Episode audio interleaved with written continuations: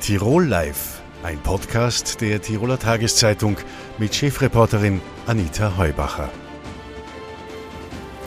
Herzlich willkommen bei Tirol Live, dem Fernsehmagazin der Tiroler Tageszeitung. Am Mittwoch werden die neuen ÖVP-Regierungsmitglieder im Parlament vorgestellt. Einer davon ist der Tiroler Florian Turski. Er ist der neue Staatssekretär für Digitalisierung und ist uns jetzt aus Wien zugeschaltet. Herzlich willkommen, Herr Turski. Hallo. Digitalisierungsstaatssekretär, das hat es in der Form noch nicht äh, gegeben. Äh, was kann man sich denn darunter vorstellen? Ich glaube, gerade das Wort Digitalisierung, das ist bei vielen Menschen leider schon zum Unwort geworden. Es löst bei manchen Menschen auch Ängste aus. Angst um ihren Job, möglicherweise auch Angst, nicht mehr dabei zu sein. Und ich glaube, eins meiner wichtigsten Aufgaben wird es am Beginn sein, genau den Menschen diese Ängste zu nehmen. Nämlich das Gegenteil ist eigentlich der Fall. Die Digitalisierung ist eine ganz, ganz große Chance, insbesondere für die Regionen, Regionen wie Tirol, um ein Chancengleichgewicht zwischen den Regionen herzustellen.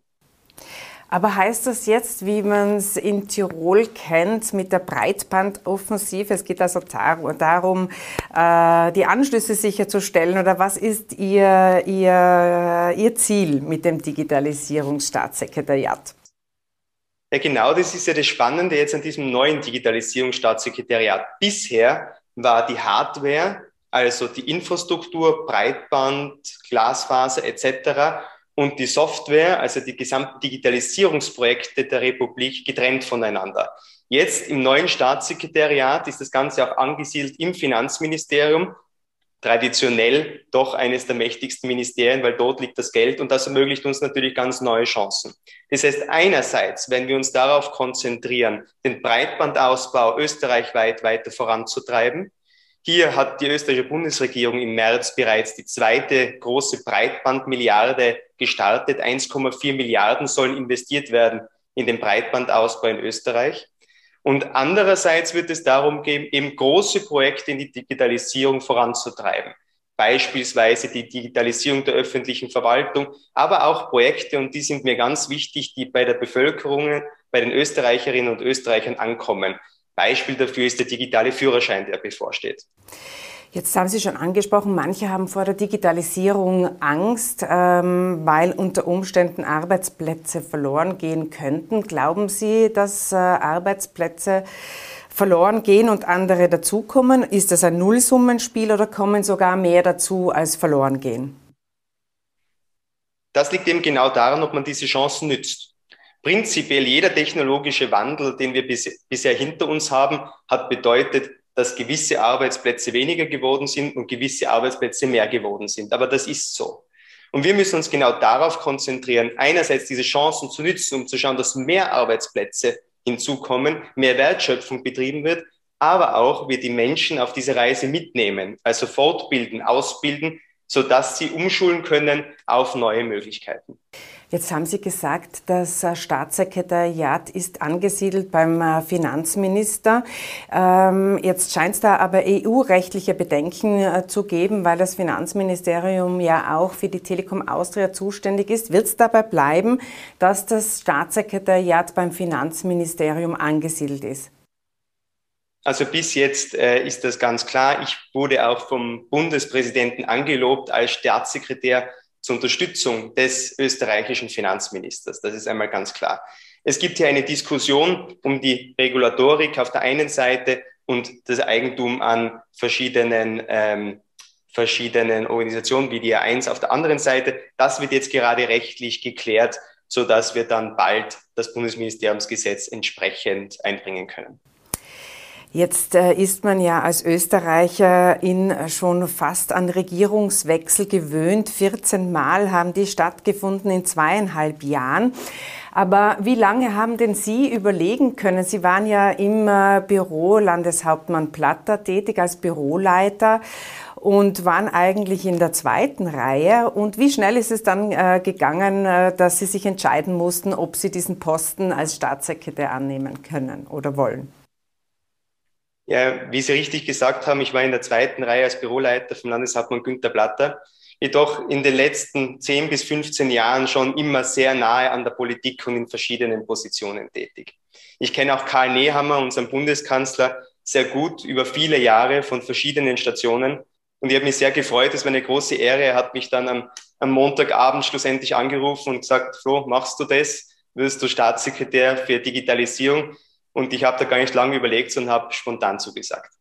Sie sind 34 Jahre alt, gerade erst äh, geworden und in Tirol haben Sie auch immer als äh, Vertrauter von Altkanzler Sebastian Kurz äh, gegolten. Dort war die Message Control das Schlagwort, also dass man genau kontrolliert, welche Botschaften verbreitet werden. Gestern Abend hat Franz Fischler gemeint, die Message Control sei Geschichte. Es sollte ein ganzer Chor an Experten von Wissenschaftlern bis zu den Politikern, bis zu den Landeshauptleuten wieder vermehrt mitreden. Wie groß, äh, welch großer Fan sind Sie denn von der Idee, dass wieder mehr mitreden und dass die Message Control tatsächlich Geschichte sein könnte? Also äh, auch Sie und alle, die mit mir zusammengearbeitet haben in den letzten Jahren, wissen, dass ich jetzt kein äh, Vertreter von Message Control und Co. bin. Ich glaube, was gut ist, ist, wenn die Bundesregierung in einer, in einer Sprache spricht, ja, ähm, das ist gewährleistet. Wir haben gerade gesehen, Bundeskanzler Karl Nehammer ist mit 100 Prozent von Seiten der ÖVP bestätigt worden. Aber klar, es ist auch in der ÖVP so, es gibt eine, eine neue Zeitrechnung mit Karl Nehammer. Jetzt sind alle an einem Strang. Dementsprechend wird das gut weitergehen. Sie sitzen als Staatssekretär auch im ÖVP-Parteivorstand äh, und äh, werden da auch äh, mitreden. Jetzt ist ja das ganz große Thema, dass zwar Sebastian Kurz sozusagen Geschichte ist seit Samstag, aber die Korruptionsvorwürfe, die bleiben bestehen. Wie sollte denn Ihrer Meinung nach die ÖVP äh, damit umgehen? Bis dato war es ja eher so, dass man die Opferrolle eher in den Vordergrund gestellt hat. Nun sind Sie auch Kommunikation Kommunikationsexperte. Soll es denn weiter in der Defensive sein oder soll man mehr offensiv äh, agieren und für beispielsweise mehr Transparenz sorgen? Ich glaube, die ÖVP geht unglaublich transparent und offensiv mit diesem ganzen Thema um. Karl Nehammer hat immer gesagt, auf der einen Seite volle Aufklärung bei allen Themen, aber auch wichtig ist, glaube ich, keine Vorverurteilungen. Wir haben auch gemerkt, wie viele von diesen Vorwürfen sich in Luft auflösen. Also ich glaube, volle Transparenz auf der einen Seite, volle Aufklärung auch, aber keine Vorverurteilungen. Jetzt äh, gehört zur Transparenz das Parteienfinanzierungsgesetz und äh, auch das Informationsfreiheitsgesetz. Wie steht äh, da Ihre Position? Wie ist da Ihre Position dazu? Ich bitte jetzt um Verständnis, dass ich zu den einzelnen Gesetzen, welchem Stand die jetzt aktuell sind, da bin ich noch nicht äh, im Detail bewandert. Was ich höre, sind die Gesetze auf einem guten Weg in koalitionärer Abstimmung und ich gehe davon aus, dass wir hier bald Neuigkeiten auch haben werden. Es äh, war ja so, dass die ÖVP sich vor allem gegen die Informationsfreiheit gewehrt hat, weil es da eine Thematik mit den Gemeinden gibt. Sehen Sie die gegeben? Darf ich das noch äh, nachfragen? Also noch einmal bitte um Verständnis bin ja nicht bei allen Themen im Detail drinnen. Das ist auch ein, ein Gesetz, das nicht äh, mein Ressort direkt betrifft. Was ich höre, gibt es gute Gespräche, gute Verhandlungen in diesen Sachen. Dann kommen wir vielleicht zurück zur Digitalisierung. Das ist ja eine Querschnittsmaterie. Wird das nicht sehr schwer werden, äh, wenn man sozusagen bei den Ministerkollegen äh, dann tätig werden muss oder die überzeugen muss? Na, Gott sei Dank ist das Gegenteil der Fall. Ähm, ich kenne die meisten Ministerinnen und Minister auch schon lange. Ich bin sehr, sehr gut aufgenommen worden im Ministerrat, auch beim Koalitionspartner und ich freue mich da auf die Zusammenarbeit. Habe schon viele Gespräche geführt, zum Beispiel mit Bundesminister Polaschek. Das Thema Digitalisierung und Bildung ist ein ganz, ganz großes Thema, aber auch mit Innenminister Karner. Wir werden zusammenarbeiten, beispielsweise beim digitalen Führerschein. Also da wird es eine gute Zusammenarbeit geben. Äh, Sie sind vor kurzem auch Hofrat äh, geworden. Das hat für einige Aufregung auch im Landhaus äh, gesorgt. Dort ist ja der Vorwurf im Raum, dass man sozusagen nur Karriere macht im Landhaus, wenn man im Büro Platter tätig war. Und da werden auch Sie genannt natürlich als derjenige, der die Karriereleiter jetzt sehr, sehr hoch hinaus, hinaufgestiegen ist. Äh, stimmt der Vorwurf oder lassen Sie das gar nicht gelten? Welcher Vorwurf genau?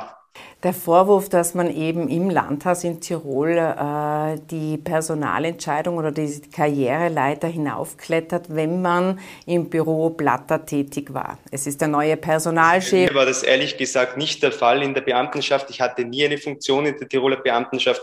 Ich war immer in diesen fünf Jahren, in denen ich tätig war, Teil des politischen Büros von Landeshauptmann Günter Blatter, zuerst als Pressesprecher und dann als Büroleiter die von Ihnen angesprochene dann sozusagen Titel, äh, der ist ein Automatismus, der dann zustande gekommen ist. Wie wird man denn so schnell Hofrat?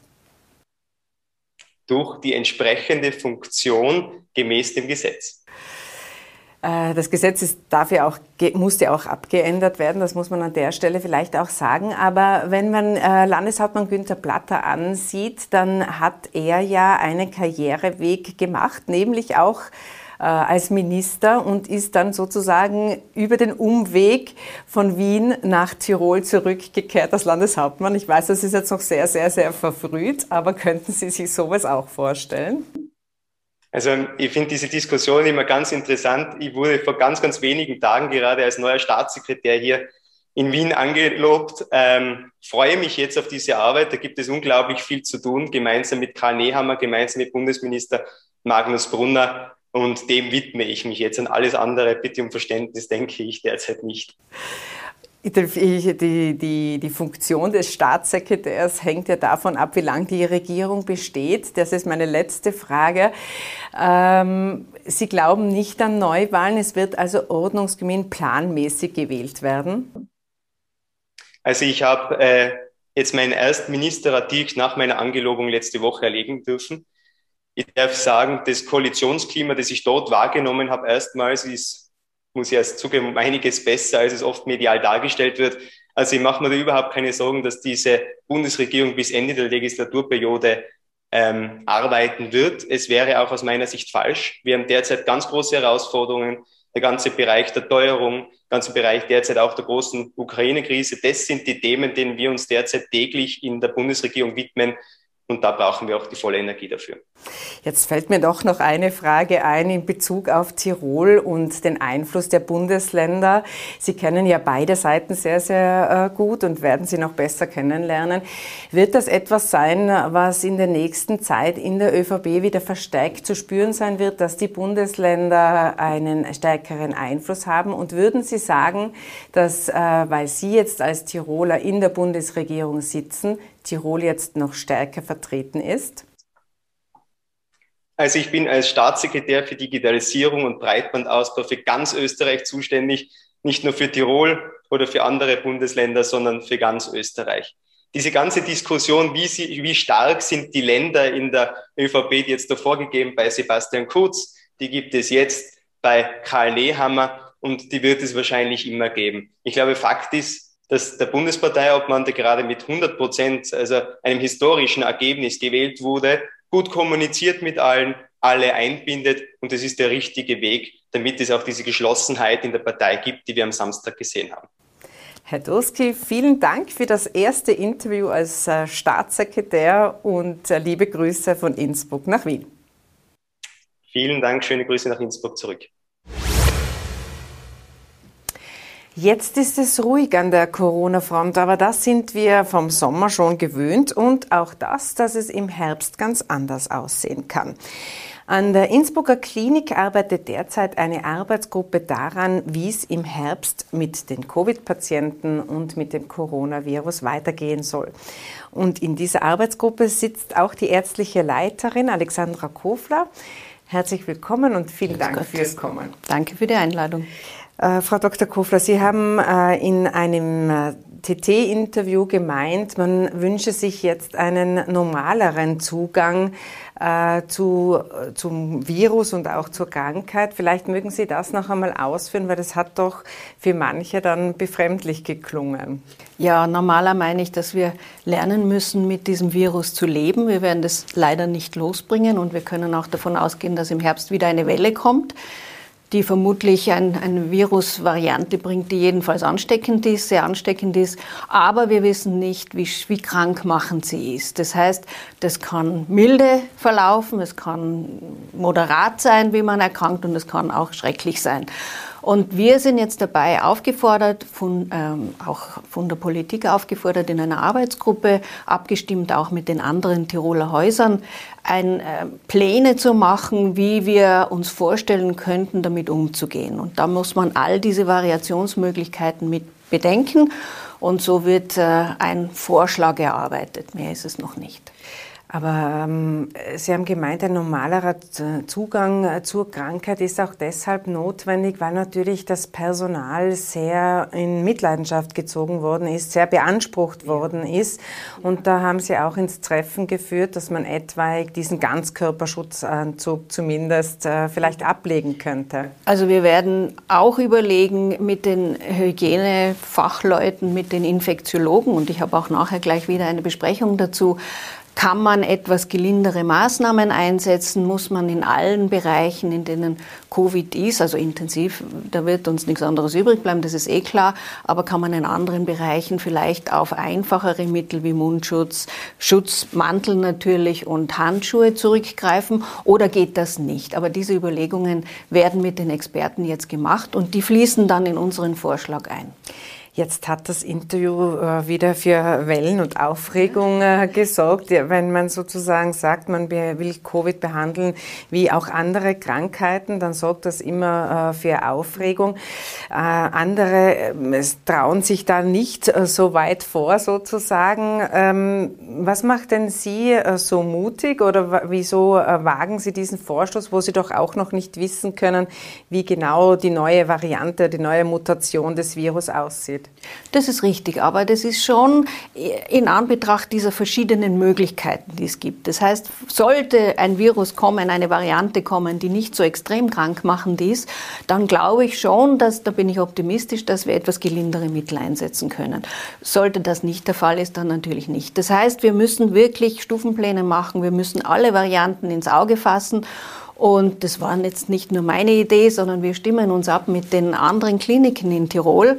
Und da kam äh, die Idee schon von mehreren Seiten, weil hier einfach ein, ein Bedürfnis ist. Die Menschen sind im Gesundheitsbereich unglaublich müde.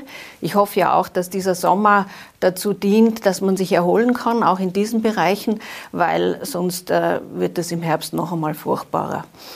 Aber das ist etwas, was wir alles durchdiskutieren müssen miteinander. Furchtbarer meinen Sie, weil, weil viele Pflegekräfte und, und Ärzte aus genau. Ja, wir haben das jetzt schon gesehen, nicht? In dieser, in dieser letzten Welle waren sehr viele Mitarbeiterinnen krank, egal welche Berufsgruppe. Es trifft alle. Im Grunde genommen in so einem Krankenhaus ist jeder involviert. Das geht bis in die Küche hinein. Also da kann sich niemand davor drücken. Jeder äh, ist in irgendeiner Weise tangiert und muss ähm, sich danach richten. Was auch immer sehr äh, umstritten war, war diese Quarantäneregelung, die ja noch zusätzlich oft dazu äh, angehalten war, dass eben Personal noch mehr Personal wegfällt, weil man eben zu Hause bleiben musste, dieses Contact Management und Contact Tracing. Wie viel hat das eigentlich gebracht? Naja, das ist, die, das ist das Problem dieses Virus, dass man ansteckend sein kann, ohne dass man weiß, ob man es in sich trägt, weil man muss ja nicht erkranken. Und wir sind in einem natürlich besonders sensiblen Bereich in Krankenhäusern und müssen unsere Patientinnen und Patienten sehr schützen. Ähm, Im Vordergrund all unserer Überlegungen steht natürlich der Patientinnen- und der Mitarbeiterinnen-Schutz. Und danach muss es sich ausrichten wenn eine Variante kommt, die etwas anders reagiert, die nicht äh, ohne Symptome bleibt, dann wird es einfacher.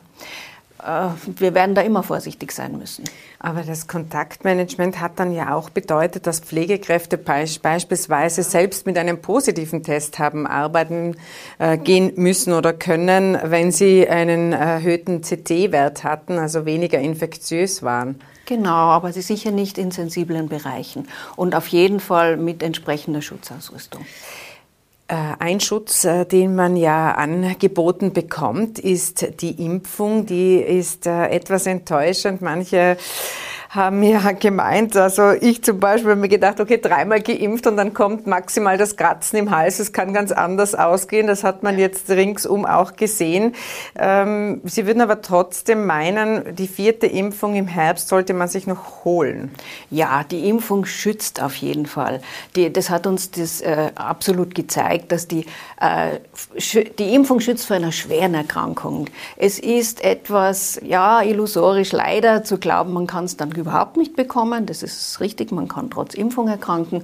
Und wenn man zusätzlich auch noch ähm, Risikofaktoren hat, kann man durchaus auch schwerer erkranken. Aber wenn man einigermaßen gesund ist, eine normale Abwehrlage hat und geimpft ist, dann ist die Wahrscheinlichkeit, dass man mit dieser Erkrankung im Krankenhaus landet, sehr gering. Und daher, also ich lasse mich auf jeden Fall nochmal impfen.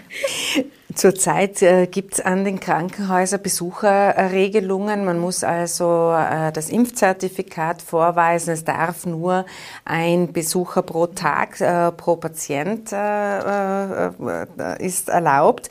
Wird das sich ändern oder? Naja, das kann natürlich schon sein, dass es lockerer wird. Kommt ja auch wieder darauf an, was für eine Variante uns ins Haus steht. Aber das ist natürlich wichtig für unseren Patientinnenschutz, denn unsere, die Menschen, die im Krankenhaus liegen, sind krank. Also die brauchen einen besonderen Schutz, sind besonders gefährdet. Und daher werden wir es vorerst mal nicht lockern. Es sei denn, ja, es kommt eine günstigere Variante.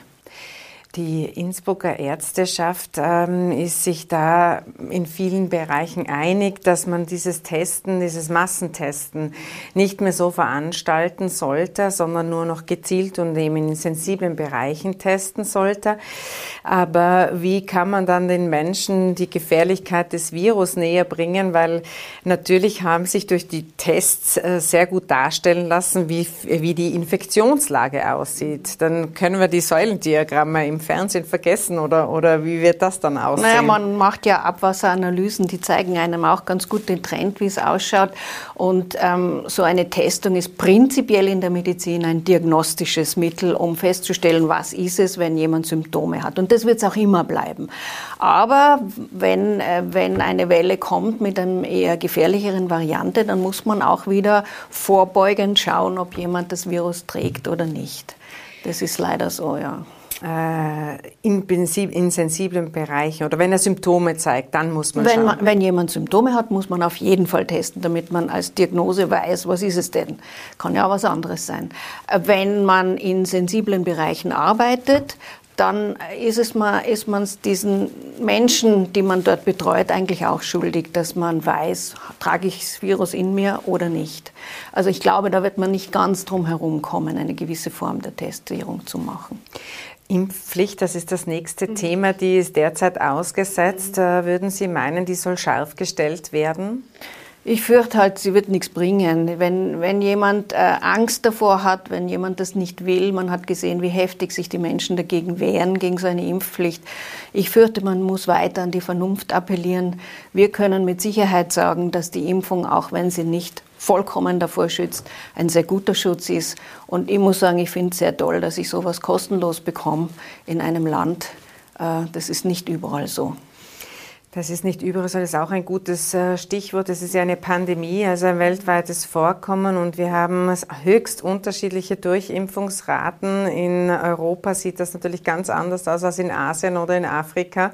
Ähm, was halten Sie denn von internationalen, vom globalen Reisen unter dem Aspekt? Ja, Reisen war immer schon gefährlich, weil man sich in diversen Ländern diverse Erkrankungen holen konnte, die wir gar nicht hier haben. Was ich jetzt sehr erstaunlich finde, also als ich mal nach Afrika gereist bin, da habe ich gar nicht drüber nachgedacht, was ich alles geimpft werden musste. Und jetzt wehrt man sich plötzlich so dagegen. Man hat, das hat leider halt, ähm, ja, es ist so emotionalisiert worden, dieses Thema. Aber ähm, Reisen ohne Impfen wird wahrscheinlich in Zukunft auch nicht mehr gehen könnte ich mir vorstellen. Aber bei der Verteilung des Impfstoffes sollte man da mehr darauf achten, dass eben äh, die äh, zweite und dritte Weltbevölkerung auch besser ausgestattet wird mit dem Impfschuss? Meiner Ansicht nach wäre das natürlich sehr schön, wenn man diesen Menschen auch die Impfung zur Verfügung stellen könnte, so wie es bei uns ist. Ein ganz großes Thema sind die Masken nach wie vor. Die sind ja jetzt noch äh, bei uns in Lebensmittelhandel, Öffis, auch beim Taxifahren muss man sie tragen. Äh, die Vorsitzende der GECO, Katharina Reich, hat äh, gemeint, über den Sommer sollte man sozusagen das beibehalten. Wie sehen Sie das mit der Maskenpflicht? Ich sehe die Maske als ein sehr gelindes Mittel, sich zu schützen. Es ist eine Tröpfcheninfektion, das heißt, die Maske hilft wirklich. Und ich persönlich trage sie auch, wenn wir also den kleinen Elefanten hier nicht dazwischen haben oder mehrere Leute in einem Raum sind oder eben in einem öffentlichen Verkehrsmittel oder so, da trage ich immer die Maske. Also ich glaube, das ist ein, ein relativ einfaches Mittel, sich zu schützen. Man kann es eigentlich mit den AHA-Regeln, also Hände waschen, Abstand halten und wenn es eng wird, sozusagen Maske ja. zu tragen, da müsste man ganz gut drüber kommen. Frau Doktor, meine letzte Frage wäre noch, warum äh, äh, reagieren viele so, so sehr alarmiert oder abwehrend, wenn man sagt, man behandelt jetzt äh, Covid wie, wie, wie Grippe?